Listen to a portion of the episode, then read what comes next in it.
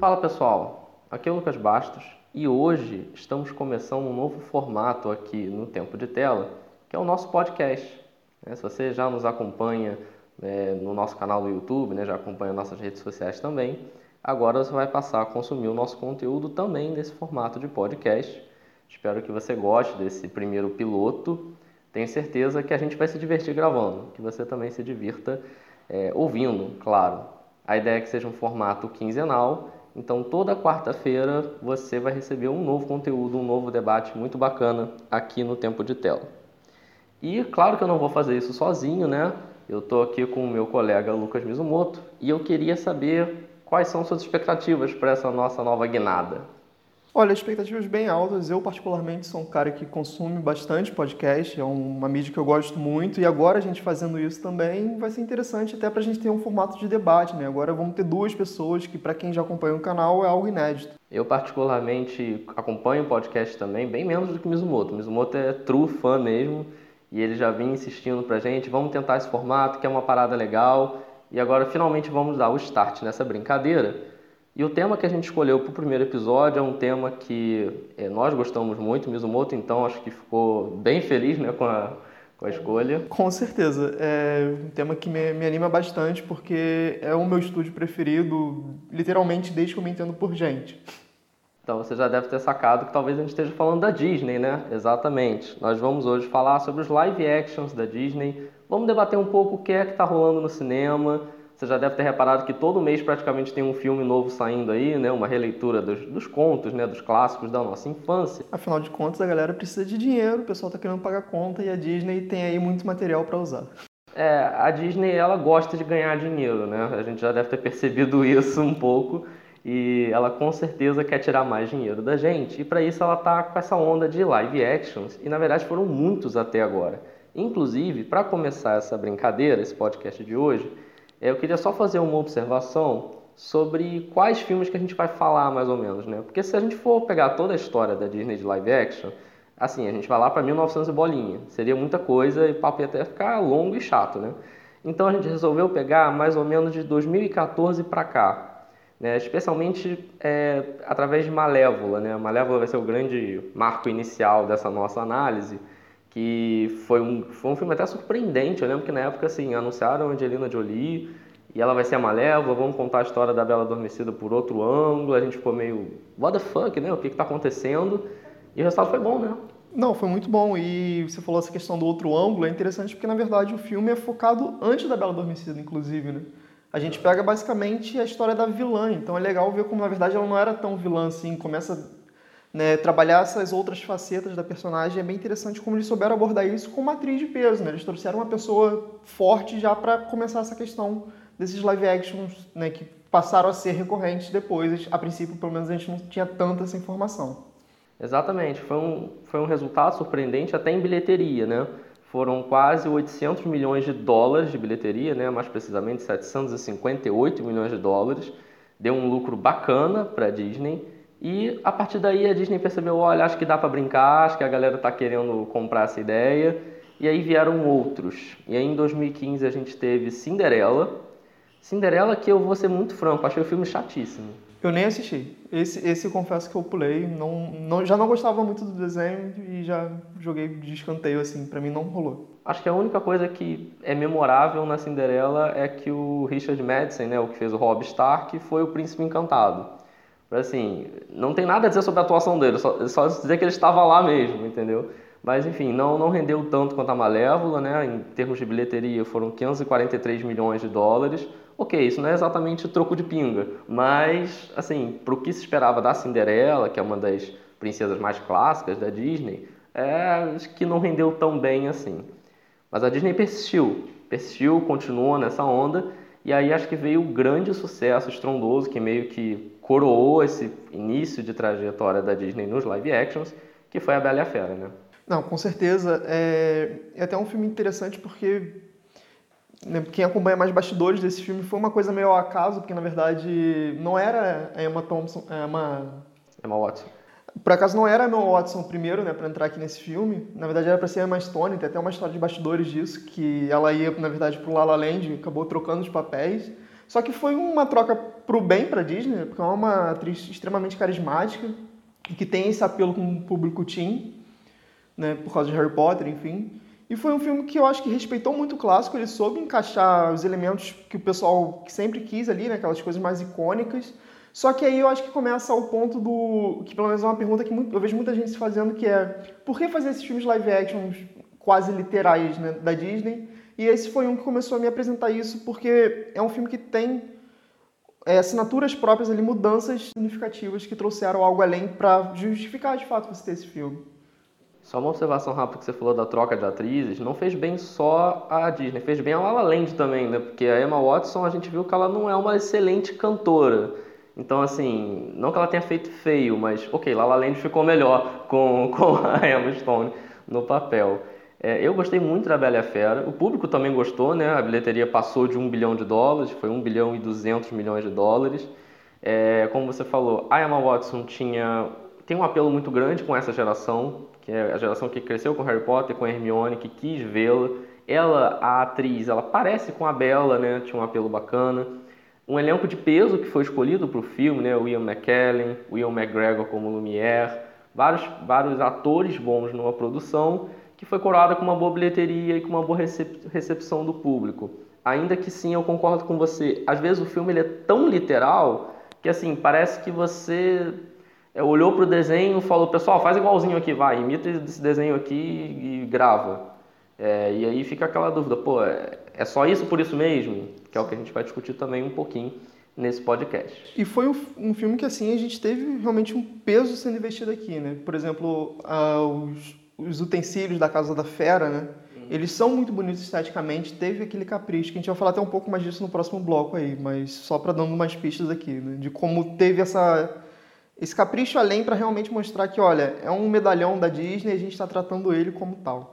E até em efeitos visuais também, né? Um investimento bem pesado, é, que é o que a Disney tem feito muito em Vingadores, em outras franquias, mas parece que levou um pouquinho para esses live actions também. E aí no meio desse caminho tem um filme que ele tem uma, ele tem uma curiosidade, que para mim pelo menos, que é o Mowgli, né? Mowgli, o Menino Lobo, ou Mowgli, o, menino, é, o Livro da Selva, como foi também o nome em outros países. O Mowgli é um filme que eu não lembro quase nada, pra ser franco, assim, eu, eu sei que eu assisti, mas eu não lembro quase nada, eu não sou muito fã do Mowgli. E aí eu fui pesquisar números e tal, e eu percebi que o Mowgli, ele arrecadou quase um bilhão também. Sim. novecentos e sessenta e seis milhões de dólares, e eu fiquei pensando, de onde veio esse dinheiro todo, meu Deus? É, eu, eu lembro que assim, no meu caso também é igual ao seu, o Mowgli era uma animação que... é meio estranho, porque eu não lembrava da animação em si, mas sabe aquela coisa de memória de infância de... eu gosto muito desse filme... Uhum. Eu não lembro do filme, é, é mais ou menos isso. Só que assim, uma coisa que eu acho que leva muito essa bilheteria alta do Mowgli é o boom que fizeram em cima dele da questão visual, né? Porque uma das coisas que vendeu muito desse filme foi efeitos visuais, a questão dos, dos animais serem realistas, que vai, ser até, vai vir até futuramente agora em Rei Leão, né? E o peso do John Favreau também, né? Eu acho que isso influencia muito, porque a direção dele foi meio que o que levantou a Marvel, por exemplo, né? Então a Disney estava apostando muito nele e eu acho que ele consegue carregar essa bilheteria junto, né? Para além da questão visual, que foi um apelo muito forte. Porque realmente, se você parar a pensar, o Mowgli, pelo menos, né, de ciclos que eu tenho mais próximos, não é um grande filme da Disney que as pessoas esperam tanto. Não é um Rei Leão, não é uma princesa, né? Um filme desse tipo. Mas ainda assim teve uma bilheteria alta. Eu acho que é muito em função dessa questão da direção e do apelo estético. Eu particularmente não conheço ninguém que ficou assim, caraca, tomara que saia a trailer do Mowgli logo. Mas o resultado foi bom, é, o filme teve uma receptividade interessante. E agora que você falou nessa questão do, dos efeitos visuais, né, do, do que a gente vai ver em Rei Leão agora, o Mowgli de dois mil e dezesseis, parece que ele foi meio que um teste, meio que um piloto para o que eles queriam fazer com o Rei Leão. Eu acho que eles meio que falaram, ó, vamos testar aqui se dá certo, se não der a gente muda. E eles viram que o resultado foi bom, a bilheteria foi boa. E aí que eles devem ter engatado falando, ó, Rei Leão vai ser assim, vai ser com um monte de leão, um leão famoso agora, né, que apareceu lá no, nos cartazes. E a gente vai falar de Rei Leão daqui a pouco, porque a expectativa tá grande. E aí, em dois mil e dezoito, parece que a Disney falou, agora vamos direto, né, agora vamos investir nessa brincadeira. E esse ano nós já tivemos dois é, live actions, que foi primeiro o Dumbo. O Dumbo, inclusive, tem crítica no canal do YouTube, tá? Se você quiser assistir depois o que a gente achou do Dumbo, você pode conferir lá.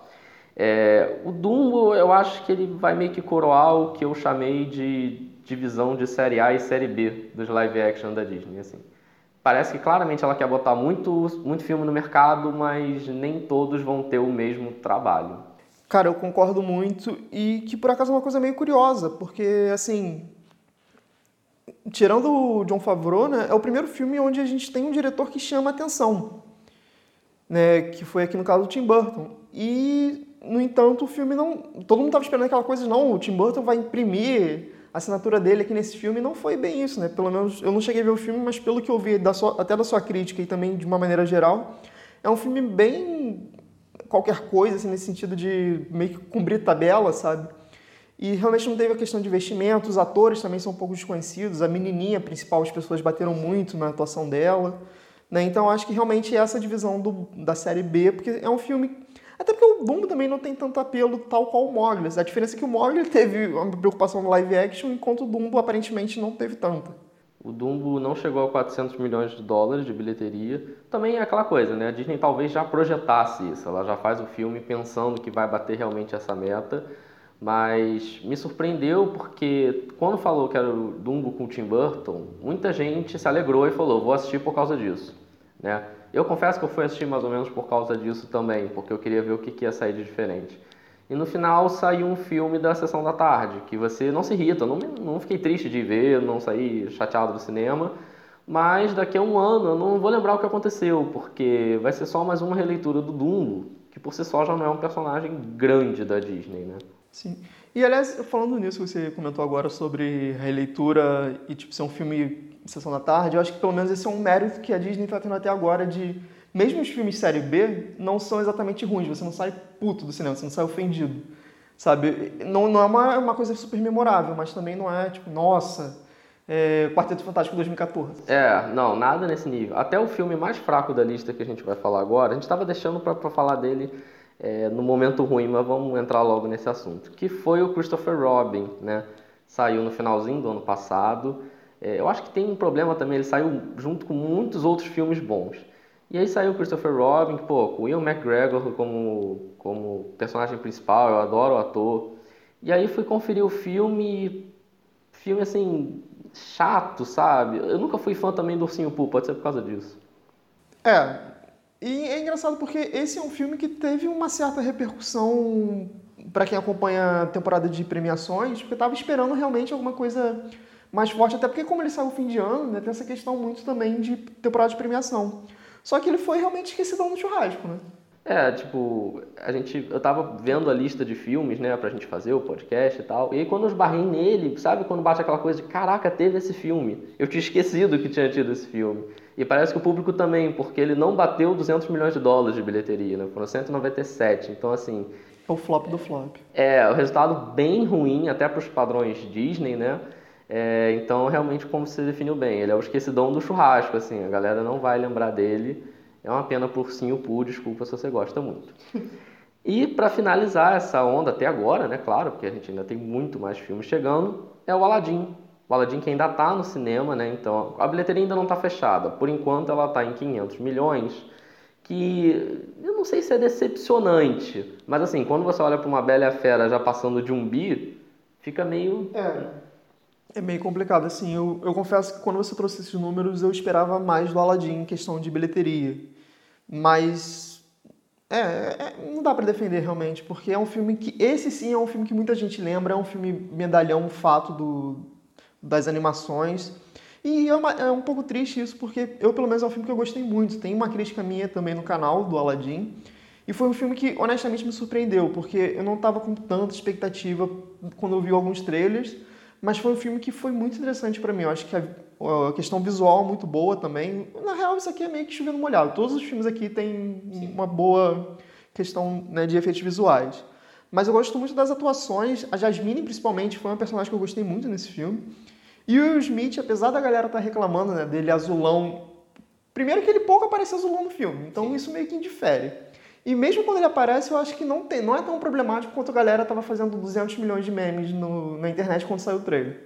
Então foi um filme que eu realmente gostei muito, só que me surpreende negativamente essa bilheteria assim, sabe? Cara, eu assisti o Aladdin nesse fim de semana, então tá bem recente na minha cabeça. Eu saí muito feliz do cinema. Assim, eu saí assim, alegre com o que eu assisti. Eu lembrava um pouco do filme do Aladdin, eu lembrava mais do desenho, era a minha memória mais recente. Então, quando eu fui ver, assim, eu fiquei feliz com as adaptações que eu encontrei. O Will Smith deu um show, gostei da, da atuação do, do resto do elenco também, os efeitos visuais maneiros, a ambientação lá da Arábia e coisa e tal. Então, eu gostei muito. E aí, quando eu fui pesquisar a bilheteria, eu falei, ué, como assim vocês não estão gostando junto comigo? Vocês não estão indo assistir, né? O que que tá rolando exatamente? E pior que esse é um outro filme que também tem um diretor que é meio badaladinho, né? Que é o Guy Ritchie, que ele fez Rei Arthur, fez aquele Sherlock Holmes com Robert Downey Júnior Só que aparentemente não puxou, né? E é um cara bem de ação e tal, e ele imprime isso muito bem no filme, é uma pena mesmo, assim, porque é um filme que teve tudo certo, só que não teve o público lá, né? Só isso, só faltou essa parte do, de, de ter galera pra assistir, né? Infelizmente.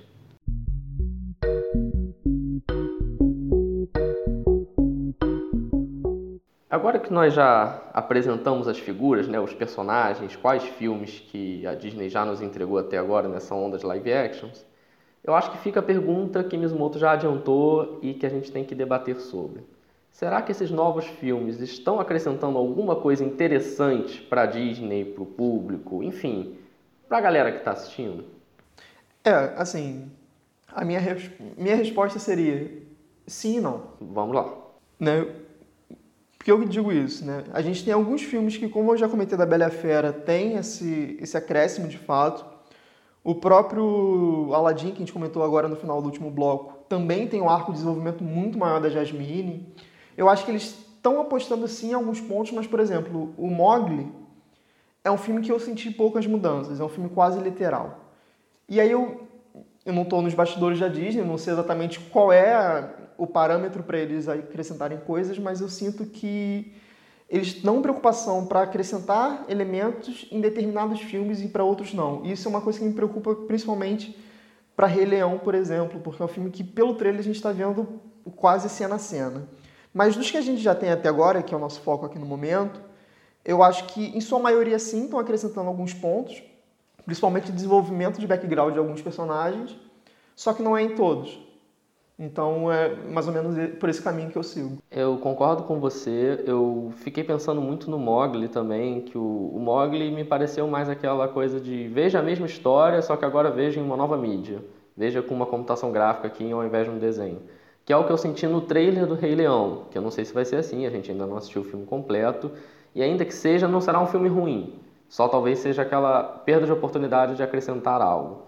Já no Aladdin, eu senti que A, o live action melhorou em alguns pontos a animação. Claro, ninguém vai falar agora que a animação era ruim, era incompleta, não é isso, mas eu acho que eles aproveitaram a telona, né, a, a, o cinema, a própria linguagem do cinema, para acrescentar novos, novos olhares, né, novas perspectivas sobre o filme e até, enfim, brincar um pouco com a história, né? Você, pô, o gênio ficou famoso pelo Robin Williams, mas aí vem o Will Smith dar uma nova cara que também fica muito boa. Então, isso eu gostei de ver no, no Aladdin, é, que não aconteceu, por exemplo, em Dumbo, que você tem um novo olhar, mas que eu não acho interessante, que, eu, sei lá, talvez não precisasse ter existido, ou não se tornou memorável, é. ou, enfim. O Dumbo, como eu disse, eu não assisti, mas pelo que eu andei vendo, né, de comentários, eu acho que o problema do Dumbo é realmente a questão do casting, porque a família que foi introduzida para se desenvolver na história do Dumbo não sustenta, né? Os atores são fracos. Agora, e talvez o grande filme que esse sim seja a maior subversão da história original é Malévola, né? Não, com certeza, até porque a gente literalmente coloca a, a vilã como heroína, né? A gente vê o, os porquês que levaram ela a virar vilã no futuro, né, entre aspas. Eu acho que isso conquistou muita gente, não só pela Angelina Jolie, que foi uma grande atuação, mas por essa coisa do vamos olhar para o outro lado, vamos entender um outro aspecto da história, que a Disney eu acho que ainda não resgatou nos outros filmes, né?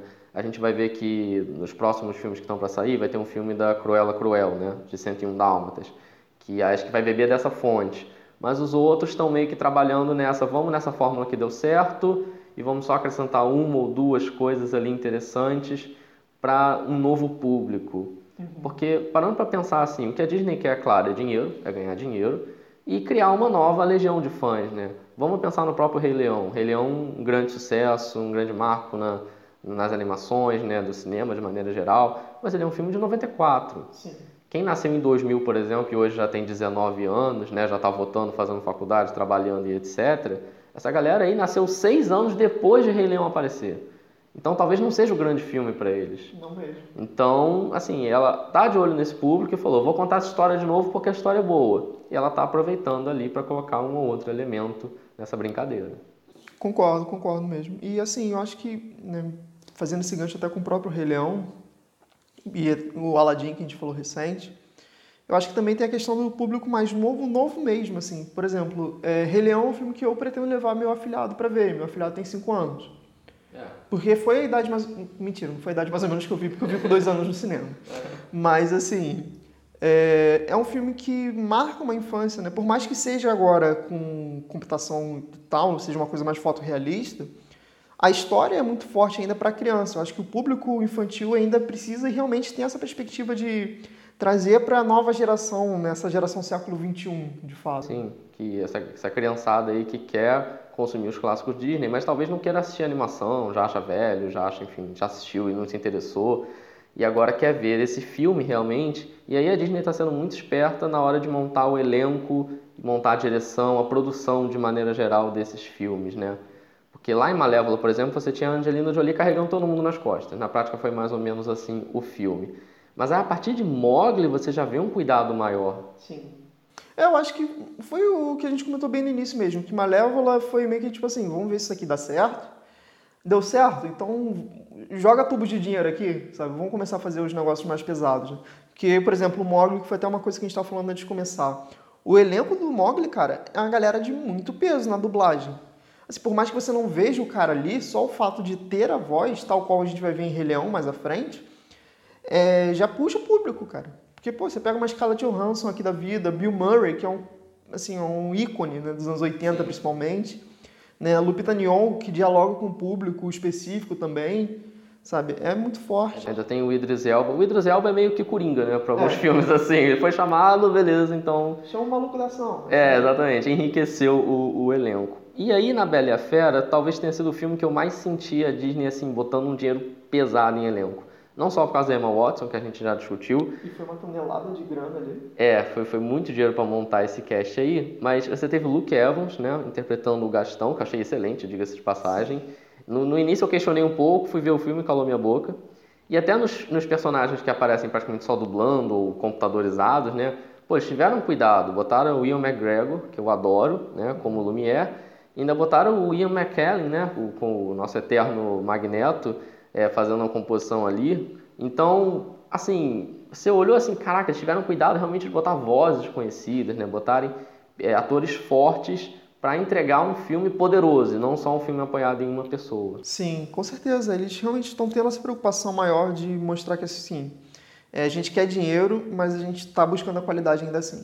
Eu acho que isso é um ponto fundamental e é um dos pontos que sempre que vem falar comigo do tipo, ah, por que você tá vendo esses filmes que são a mesma coisa do desenho? Não, cara, não é a mesma coisa do desenho. Olha a preocupação que eles estão tendo aqui, sabe? E essa questão do elenco é um dos reflexos mais evidentes disso. E foi justamente o que a gente criticou no Dumbo, né? Porque às vezes você chega no Dumbo e o nome de grande destaque do filme era o Danny DeVito. Sim. Nada contra o Danny DeVito, eu gosto dele, mas assim, pô, compara com a Bela e a Fera, compara com o que tá se fazendo agora com o Rei Leão. E aí, o grande destaque do filme é o Danny DeVito, porque, pô, Colin Farrell, pra mim, não diz muita coisa. E aí, assim, por isso que eu falei, série A e série B, assim, com esse filme a gente vai gastar menos dinheiro. Uhum.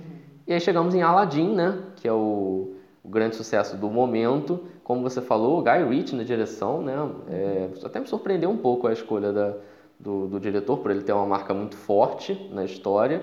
E aí, de cara, a gente teve um Will Smith aí sendo anunciado como gênio, e como teve gente que reclamou, né? Esse negócio. É, e assim, a princípio, além de reclamar, teve a galera do o Will Smith só tá aqui pra tentar puxar o filme, e você chega lá e assiste, não é bem assim. Não, não, ele, assim, ele, até depois que eu saí do filme, eu fico com a sensação de que ele podia ter tido até mais tempo de tela. Assim, gostei da participação dele, mas eu queria uns dez, vinte minutos a mais, E ele não teve tudo isso, não. Inclusive, você tem ali uns trinta, quarenta minutos de filme que ele nem aparece ainda. Sim. Então, teve um bom desenvolvimento. O elenco, assim, gostei. Gostei principalmente da Naomi como a Jasmine. Né? Como você falou, ela teve um arco agora, né? Pra Sim. ela, dentro do filme. E assim, e a atriz, eu particularmente não conhecia. E ela faz tudo muito bem no filme. Ela atua, ela dança, ela canta. Aliás, a música que ela canta sozinha é uma música nova do Aladdin. Sim. E é uma música muito forte, uma música muito boa. Então, assim, mesmo nesse caso do, do Aladdin, que a gente tem alguns atores mais desconhecidos, ele ainda, eles ainda têm esse potencial. Você vê que são caras que são escolhidos é, visando realmente uma projeção futura de grandes filmes. Diferente do Dumbo, realmente, que ficou uma galera ali meio... Hum, por que você tá aqui, sabe? E na minha sessão teve gente reclamando do Marwan Kenzari. Gente, eu sou péssimo pra botar nomes, mas... que interpretou o vilão, né? O Jafar. Ah, eu tenho um problema com esse cara, que é a voz dele. Porque eu tava me sentindo vendo o Marcelinho lendo contos eróticos quando ele falava. Porque ele tem uma voz muito fina, acho que não combina tanto. É engraçado que eu saí do, da sessão e aí eu fui ao banheiro e eu vi dois caras comentando exatamente isso. Pô, o vilão fazia umas paradas foda, só que aí, mó voz fina, tá ligado? Não, não casou muito bem com o que era o Jafar. Assim, não me incomodou a ponto de estragar a experiência, mas assim, realmente... É um pouco estranho, né? Pô, é o vilão do filme, cara. Fala, tem que falar grosso, né? Tem que, tem que ameaçar. Ele não tem realmente uma postura imponente. Eu acho que isso que me incomoda. Mas, como você disse, não estraga o filme. Eu acho que, pelo contrário, assim... De fato, ele é o ponto mais baixo do filme, só que ainda assim não, não faz o filme ser ruim. Longe disso. E aí, assim, a gente viu que o elenco, a direção desses filmes está tendo um investimento bom. Mas eu não sei se a Disney já está conseguindo recolher tanto esse... Tanto retorno... O retorno que ela tem em bilheteria é bom, mas acho que o retorno em premiação, acho que ainda não chegou. Eu tenho impressão. É, eu concordo com você. Eu acho que não chegou, mas, no entanto, eu fico pensando algumas coisas, assim. Será que ela de fato quer? Digo no sentido, assim... Tudo bem, você teve marcos na história da Disney, como né, Bela e a Fera concorrendo a melhor filme, né, que foi Sim. uma coisa muito forte e tal. Só que eu não sei até que ponto esses filmes novos, eles estão... com essa perspectiva. Eu acho que, por exemplo, o Rei Leão é um que eles provavelmente estão jogando pesado para isso. Mas, não sei, de repente, Aladdin, não acho que seja a proposta. Até pelo, pelo momento do ano que ele sai, né? Porque tem muito isso também de filmes que são para Oscar, eles costumam jogar mais pro fim do ano ou pro segundo semestre. Né? Então, eu acho que tem a preocupação maior da Disney nem nessa questão do, da premiação. Até porque, dos filmes até agora, a gente tem muito mais uma questão para figurino, efeitos visuais e não para atuação, né? Apesar do casting ser poderoso, como a gente já comentou, mas não tem esse grande peso, assim, de fato, de atuação. Só que eu acho que realmente... Não, não sei se a Disney está visando tanto esses prêmios, mas a questão da bilheteria, sim, eu acho que é uma coisa que eles não estavam esperando. Eu acho que eles estavam projetando ganhos maiores em alguns filmes. É, eu acho que, como o próprio Aladdin, né, que a gente estava comentando, acho que eles queriam ganhar um pouquinho mais de dinheiro, né? É, e não está rolando, pelo menos por enquanto. Mas aí, só para só para fechar essa questão da premiação, assim, a gente está falando de Oscar, porque o Oscar, acho que é o prêmio que tem maior visibilidade popular, assim. As pessoas, as pessoas que não acompanham muito cinema buscam no Oscar essa referência de se o filme é bom ou não. E aí, dando uma passada rápida, a gente vê que a Malévola chegou a ser indicada para melhor figurino. O Mowgli venceu um Oscar. Ele Sim. tem um Oscar de melhores efeitos visuais. O que, diga-se de passagem, dois mil e dezesseis já é uma fase onde Vingadores, por exemplo, estava bombando. E ele Só, leva. Salvo engano, ele concorreu com algum Vingador. É, com certeza, porque é, agora está saindo cinco, sete filmes por ano de Vingadores. Então, assim, nessa época ele já concorreu e ganhou. A Bela e a Fera chegou a ser indicada para melhor figurino, melhor direção de arte. O que, claro, é, é bom, né? Você, nunca é ruim você ser indicado para esse tipo de coisa. Mas, por exemplo, melhor trilha sonora já não concorreu. Não. E é um filme musical. Pois é, isso, isso pesa. Isso, esse é o tipo de coisa que pesa. Não tinha parado para pensar nessa questão do musical, realmente. E o Christopher Robin, né, o esquecido que a gente falou, ele pelo menos foi indicado para melhores efeitos visuais.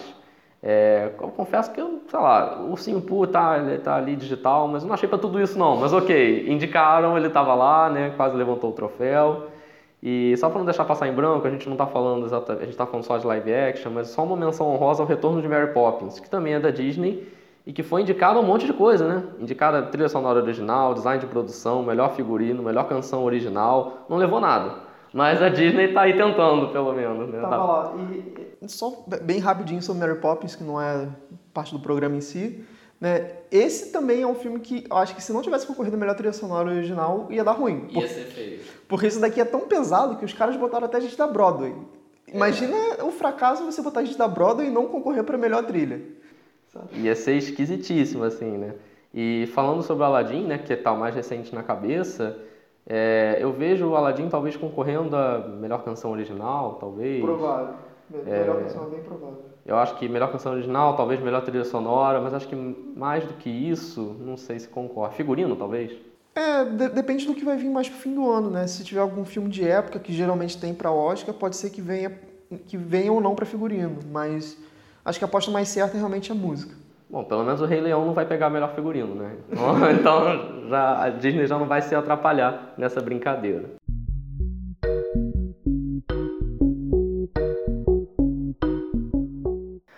E aí falamos bastante do passado, né, do presente, do que está rolando da Disney no cinema. Está na hora de olhar para o futuro, né? É, o que, que a Disney ainda pretende de live action, né? O que, que deve vir por aí. E antes da gente falar especificamente sobre o Rei Leão, que é o tá batendo na porta já, né? Já é mês que vem que vai sair. Vamos falar, vamos ver o calendário, o que, que já está rolando, o que, que já está se falando, ou até os filmes que já tem data. Porque assim, boato tem de tudo, né? Se você for pesquisar na internet, já tem setenta e cinco filmes da Disney que juram que já estão até gravando. Mas, na prática, o que é que a gente tem de mais forte já anunciado? A gente tem Malévola, Dona do Mal, Malévola dois, né, a continuação, que vai, já tem data, né, já vai ser em outubro desse ano. É, eu não estou mega ansioso, não, mas eu acho que vai render um dinheiro bacana para a Disney nessa brincadeira. É, esse filme provavelmente vai, e aí falando um pouco dessa questão que a gente comentou no último bloco de temporada, né, de questão de premiação, é um filme que está vindo para temporada de premiação. Outubro, já fim de ano... Né, aquela coisa mais memorável de efeitos visuais, porque tem essa, esse peso. O figurino de Malévola também é um figurino muito bonito. Né? Angelina Jolie voltando aí, embora eu duvide muito que venha forte para vir como atriz para concorrer a Oscar, ainda assim é um nome que você não pode descartar. Né? Mas é realmente um filme que o primeiro deu certo, o segundo tem tudo para manter a qualidade, se eles não cagarem nada, que eu acho pouco provável. Só vamos fazer uma pequena observação que, em termos de animação, a Disney tem um histórico muito ruim na hora de fazer o dois, né? Sim. Tipo Mulan dois, Pequena Sereia dois, essas coisas assim não, costuma, não costumam dar muito certo. Mas vamos ver se no live action a Disney quebra essa maldição do, do filme dois. E aí, voltando a falar daquela história de série A e série B, né? A gente olha que a Disney já tem programado um live action da Dama e o Vagabundo, com cachorros reais também, né? Nesse mesmo esquema do Rei Leão. Só que o filme não vai nem pro cinema, o filme vai estrear direto no Disney Plus, né, no serviço de streaming. É uma pena, pelo menos pra mim, porque tá com cara, sabe de quê? Assim, gastamos duzentos bilhões pra fazer Rei Leão, aí sobrou isso daqui e joga os cachorros ali. É, sabe, sobrou uma grana aí, parece que tem uns caras querendo dublar, tem um prato de macarrão aí de bobeira, então... É, tem muito essa cara. Então, ah, faz esse filme aí. Ah, claro, a Disney, ela tá apostando muito no Disney Plus, né, nesse novo serviço de streaming. E ela quer fazer algumas produções pro dia um, né? Pra já chegar Sim. lá estourando e ter conteúdo. Mas, porra, Dama e o Vagabundo, é, que pra mim já não é um dos grandes clássicos, assim, e, e vir com aquela cara, de, com aquele selo de filme direto pra televisão, pô, é pesado. É, é e assim, fazendo um pequeno parênteses nessa questão do Disney Plus dia um, eu particularmente prefiro ver a série, sei lá, do Falcão... e do Soldado Invernal do que ver a Dama e o Vagabundo, sabe? Desculpa, Disney. Eu não vou assistir esse filme, não. Com todo respeito à Dama e ao Vagabundo, é, também não é minha prioridade, não. O que é minha prioridade, com certeza, é Mulan. Mulan, pra mim, é o meu filme da Disney preferido. E quando anunciaram lá em mil novecentos e quarenta, né? Porque foi há muito tempo já que anunciaram esse live action. Falaram que ia sair, assim, ainda mais assim, com atores orientais, né? Porque, assim, pra, pra manter uma história bem fiel à ambientação, eu falei, cara, esse filme vai ser foda. Até agora não saiu, mas já tá gravando, pelo menos. É, eu, eu também tenho uma expectativa muito alta com esse filme, mas eu tenho um pequeno problema pegando até a questão que você falou oriental, tá? É uma coisa que eu não comento muito, mas acho que é interessante falar, que meu medo desse filme é ele ser um filme pra China. E o que eu quero dizer com isso, de ser um filme pra China? O Mulan, ele é muito bom, o Mulan animação, porque ele também tem um elenco muito... Essa questão étnica é muito forte, tem muitos dubladores que são, né, descendentes, só que ele é um filme que dialoga com o Ocidente, no caso, com descendentes de orientais. E o Mulan, eu tô com medo de ficar uma estética muito para a China, no sentido de ser um filme mais ou menos tipo aquele filme da muralha que teve com os monstros bizarros. Ah, sim. Sabe? Meu medo é esse, de tipo assim, eles tentarem fazer um filme que é para ganhar um bilhão na China, só que esquecer do público que realmente era cativo do Mulan original de noventa e oito. Meu medo é esse. Eu não sei se vai acontecer, mas eu fico um pouco pé atrás nesse sentido só. Isso que você falou faz sentido, porque vamos pensar onde que a Disney está ganhando muito dinheiro agora, né? Que é Vingadores e Star Wars. Vingadores tem um desempenho bom na China, não é espetacular, né, como outros filmes já tiveram, mas ele tem um desempenho bom. E Star Wars, especificamente, tem um desempenho horrível na China. Uhum. Né? Se você for olhar a bilheteria do episódio sete, por exemplo, ele está ali entre as cinco maiores bilheterias da história por causa do desempenho nos Estados Unidos. Porque o desempenho fora do mundo, especialmente na China, é horroroso. Tanto que no Star Wars Episódio oito quiseram colocar Rose, uma personagem com uma atriz chinesa, né? Uma atriz oriental, posso até estar errando a etnia dela agora. Mas eles quiseram botar aquela personagem para atrair o público chinês e não deu certo. Sim. Então, agora, isso que você falou faz sentido, né? Vamos introduzir Mulan com uma outra estética para arranjar, para pegar um bilhão, né? Para ganhar um bilhão lá na China. E... Mas acho que se for por esse caminho vai decepcionar muita gente. É, esse, esse que é meu medo. Eu espero que não façam isso, mas como o filme tá a princípio para dois mil e vinte, eu imagino que a gente vai começar a ter material de divulgação em, em breve, de repente, fim do ano, e aí já vai começar a dar, dar para ter um termômetrozinho, né? Esse é um filme que quando sair o primeiro trailer, acho que a internet quebra. Assim. Provável. Porque esse é um medalhão, cara. Esse é um filme que marcou literalmente todo mundo, assim. Todo mundo que eu conheço... Pode não gostar muito da Disney, mas tipo, não, Mulan é aquele filme maneiro. Mulan é um filme da guerra com a mulher, sabe? Porque Mulan, é, acho que é um filme, assim, partindo de uma visão muito estereotipada de público, mas é, o cinema trabalha um pouco com isso, é um filme que agrad, agradou muito a meninas e meninos, né? Porque ele tinha a questão da princesa, mas tinha a questão da guerra, da batalha, e agradou realmente boa parte do público. Agradou toda uma geração. É, eu lembro que eu vi Mulan no cinema, eu era muito pequeno, eu vi com meu irmão, que é nove anos mais velho que eu, então na época ele já tinha uns dezesseis anos, então ele já tava naquela vibe mais de filmes, né, visando um pouco mais de filmes de ação porradaria mesmo, e ele saiu muito satisfeito. Eu lembro que, tipo, eu, eu tava muito empolgado e ele também. Meu pai ficou olhando pra ele com uma cara meio de bunda, tipo, pô, cara, você tá felizão com filme de criança? Mas é maneiro, realmente. E o musical era muito bom também, né? Sim, com certeza. A gente espera que se repita esse sucesso do musical. E um filme que está escalado para dois mil e vinte, e esse realmente me surpreendeu, foi o filme da Cruella, né? O título vai ser Cruella, vai contar a história da vilã dos cento e um Dálmatas, que é a Cruella Cruel.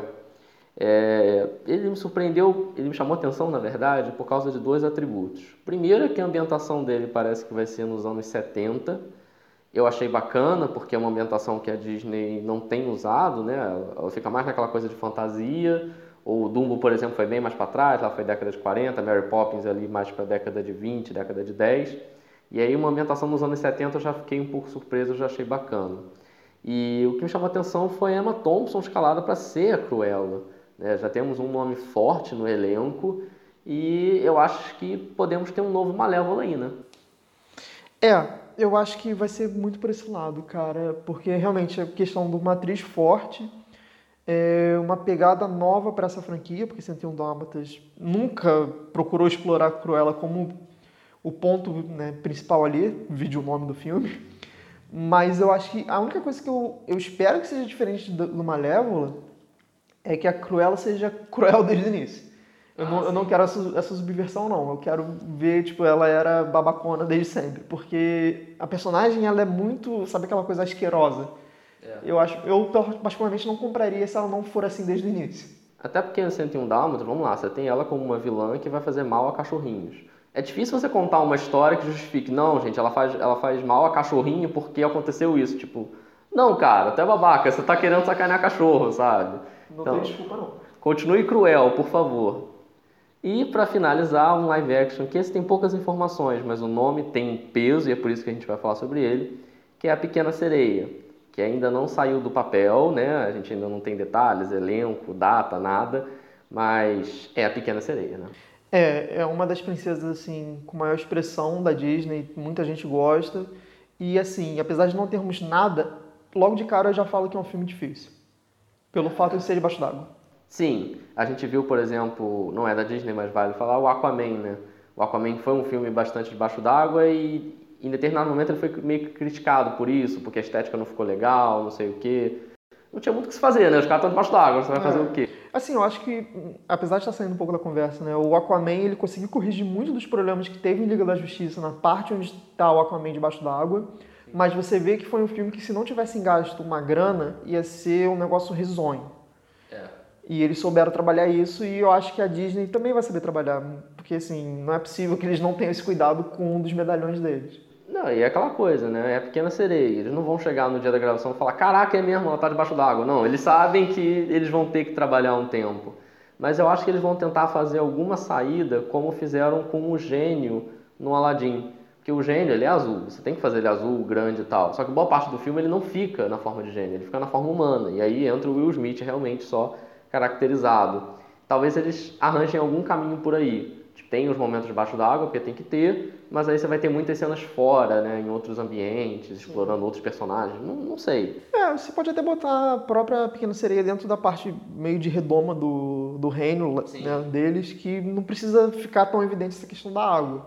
Né, você deixa um fundo meio blur, azulado e tal, para lembrar que ela tá debaixo d'água, mas não precisa ficar nadando vinte e quatro horas por... por dia ali, né? É, porque a cada segundo que ela nada, você tem uns mil dólares indo embora ainda, né? Então... É literalmente dinheiro na água. É, então tem que ter, tem que ter limites pro que vai acontecer aí. Mas é claro que a gente está falando aí de final de dois mil e dezenove, dois mil e vinte, dois mil e vinte e um, sei lá quando é que vai sair Pequena Sereia, por exemplo. Mas o que está batendo na porta é Rei Leão, né? dezoito de julho chega nos cinemas, dezoito de julho é aniversário da minha mãe, diga-se de passagem, não tem importância nenhuma pro podcast, mas já tá batendo na porta. E como é que tá a expectativa? Fala aí, Mizumoto. Altíssima. Eu até brinquei isso outro dia com um amigo meu no Twitter, falei, cara, não tem como esse filme ser ruim. Tipo, se esse filme for ruim, eu, eu não sei o que eu vou fazer na minha vida, sem exagero nenhum, porque Rei Leão é meu filme preferido de animação.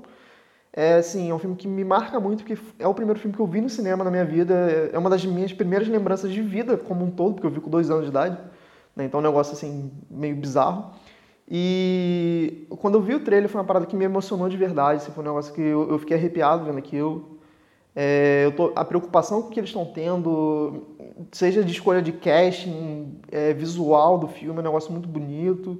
O John Favreau, né, que já, a gente já falou dele aqui na questão do Mowgli e do Homem de Ferro, ele volta aqui nesse filme, então é um filme que realmente precisa de uma segurança, né, de um cara que tem confiança na Disney, sabe? A composição musical, né, que é uma coisa que a gente anotou aqui, do Hans Zimmer, também é um cara que, porra, dispensa comentários, sabe? Então é um filme que eu honestamente estou muito ansioso, porque é visível a preocupação da Disney com esse filme, e eles reconhecem que é um filme que, cara, isso aqui tem que dar certo. Inclusive, eu faço até aqui uma mandinazinha. Eu acho que Rei Leão é um filme que, né, que o pessoal tá muito nessa questão do Vingadores Ultimato vai bater Avatar. Eu acho que Rei Leão vai bater Avatar e Vingadores, de bilheteria. Rapaz, tem que, vai fazer quase três bilhões aí de bilheteria? Eu, é um filme que eu honestamente acho que vai. Assim, ele tem um apelo muito grande com, com criança, né, com o público que cresceu com Rei Leão também. É, eu acho que... Ele tem uma história muito clássica, né? Um enredo bom de se fazer. Você está usando os melhores elementos possíveis. Não estou tão animado em relação à bilheteria. Eu acho que vai ser uma bilheteria estrondosa. Vai passar a Bela e a Fera, que foi o que a gente citou, obviamente. Acho que deve bater aí um bilhão e meio, dois bilhões. Não sei se vai ser para tudo isso, mas... Eu olho para esse filme, né? A gente fez algumas anotações aqui de elenco, é, direção e etcétera. Me parece aquela história de quando você vai fazer um bolo. É, você separa os melhores ingredientes, você usa os melhores utensílios, você pega o seu melhor dia e faz. A chance de sair um negócio muito bom é gigantesca. Com certeza. Né? É muito difícil você pegar um pessoal, vamos lá, Donald Glover, dublando Simba, né? Beyoncé, dublando a Nala, James, James Earl Jones, né? Dublando Mufasa. Pô, você começa aquele trailer, você já ouve a voz do James Earl Jones, você já começa a chorar, né? Pô. Seth Rogen fazendo o Pumba. Então, assim, como você falou, o John Favreau é repetindo, né, um trabalho de direção, ele que tem um dedo muito importante até no que a Marvel tem feito no cinema, esse sucesso estrondoso. Ou o Hans Zimmer. Então, assim, é muito difícil isso dar errado. É Sim. muito difícil. É, e, e assim, a parte da atuação é uma coisa que, é, apesar de não terem falado muito nisso, eu imagino que vão explorar, é, que a gente comentou, né, que a Disney tem feito pequenas mudanças para acrescentar nesses filmes. E o fato de você ter um elenco, né, basicamente formado por negros, e o filme é um filme, né, de raiz africana, é muito provável que eles vão trabalhar um pouco mais essa questão, apesar de serem animais, mas vão trabalhar esse background da África, essa questão do ciclo da vida, né, da, da África sendo o berço do mundo. Eu acho que vai ser um filme que vai realmente ser uma questão muito mais forte, talvez seja, fazendo um paralelo novamente com a Marvel, vai ser mais ou menos o que o Pantera Negra fez, sabe? É um filme que sabe encaixar e respeitar muito as origens do povo que ele quer homenagear com as pessoas que de fato vivem isso. Você tem, por exemplo, Donald Glover, que é um cara que é super engajado nessas lutas. É, a própria Beyoncé também, sabe? Eu acho que tem essa preocupação, eu acho que vai ser um filme que vai respeitar muito o, o filme de noventa e quatro, né? Um filme que vai trazer as músicas icônicas, vai ter os grandes momentos que todo mundo se emociona, mas ele vai trazer algo, algo além, muito por conta de quem está fazendo esse filme na parte de atuação, né, que é uma coisa que tem muita gente que fica brincando, que tipo, não tem ator. Claro que tem, cara. Olha esse casting aí, meu amigo. É, justamente, né? Inclusive já está rolando até uma discussão se dublador já merece um Oscar específico, né, se merece concorrer. Essa é uma outra discussão que a gente pode até fazer em outro podcast. Mas assim, é um filme que já está com custo de produção já com mais de duzentos e cinquenta milhões de dólares, deve bater uns quatrocentos, quinhentos, né, se você considerar ali custo de marketing, etcétera. É, como eu falei, é um filme que tem tudo para dar certo e, assim, um pouco que eu já vi da galera reclamando são umas coisas muito bobas, do tipo, ah, porque o Scar tá magrelo. Tipo, pô, cara, se tu botar um leão, assim, com juba preta ou cicatriz no olho, vai ficar esquisito pra caramba, cara. É, as pessoas não se atentam a isso, né? Que é um filme que a ideia é ser fotorrealista e, cara, o Scar é o leão menos realista possível. É, ele é esquisito, né? Tipo, não existe um leão que nem ele, né? Botaram ele um leão magrelo, que é o leão zoado lá, né?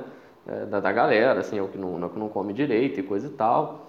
E a expectativa é muito grande. Assim, honestamente, não é o filme que eu mais estou esperando no ano, porque eu sou fã de Toy Story. Então, pra mim, o grande filme do ano é semana que vem, é Toy Story quatro. Mas, é, pra galera que ama Disney, você tá vendo aí um titã chegando, e assim, chegando com tudo, chegando com dinheiro, e eu acho que tá chegando pra levar dois, três Oscars. É, assim, de cara... vai concorrer melhores efeitos visuais, melhor trilha sonora, melhor canção original, é, se bobear fotografia, porque é uma coisa que a gente não comentou muito, mas né, um ponto que as pessoas ficam, ah, mas esse filme é live action porque se não tem pessoas ali, porque esse filme é filmado. É. Né? O que faz ele ser live action é ele ser filmado. E, cara, a fotografia de Rei Leão no desenho é um negócio muito bonito. E a maneira como ele está emulando isso com câmera, em cenário de, de verdade, apesar de ter fundo verde, obviamente, é esse negócio espetacular. Então é uma, é uma categoria que pouca gente está comentando nessa questão de fotografia, mas eu acho que tem potencial também. Eu acho que Rei Leão vai chegar com tudo. E você falou a questão da, da música. Será que a gente vai ter muita canção original nesse? Porque pô, o musical do, do desenho é ótimo. Cara, eu acho pouco provável que tenha muita canção original dele, mas eu...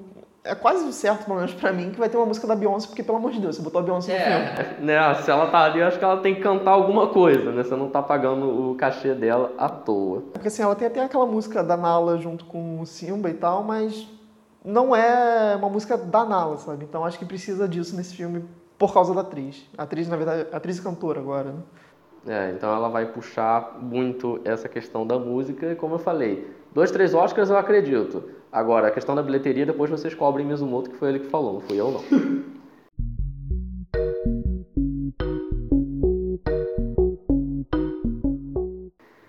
É isso aí, pessoal.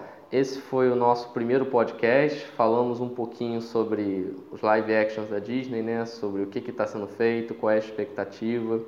E eu acho que a minha opinião geral, né, depois desse debate, que foi muito bom, diga-se de passagem, é que a Disney está no caminho dela de ganhar cada vez mais dinheiro, né, de apresentar antigas histórias, antigas boas histórias para um novo público.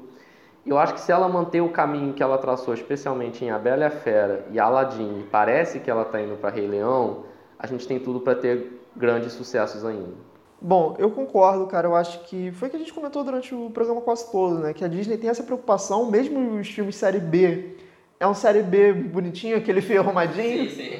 Né, eu acho que eles têm esse investimento, eles têm feito uma projeção muito grande, você vê que tem esse estudo, né, o próprio Mowgli, que foi meio que um preparo para o Rei Leão, a Malévola, que foi essa questão de trazer uma atriz de peso para carregar um filme e a partir disso começar a pensar em castings melhores. Né, eu acho que tem realmente essa preocupação e a tendência é realmente melhorar. Eu acho que Rei Leão vai ser realmente um divisor de águas, tal qual foi o Mowgli, sabe? Essa questão de romper, né? Do tipo, se o Rei Leão deu certo, cara, é... joga aí um bilhão, vamos, vamos fazer um filme bizarro, assim, sabe? É isso aí, eu acho que a Disney vai continuar ganhando dinheiro, a gente vai continuar perdendo dinheiro tendo que ir no cinema, assistir essa, essa brincadeira toda. E se você gostou do nosso bate-papo, né, se você gostou de acompanhar esse podcast, quer fazer perguntas, sugestões, se comunique com a gente, né?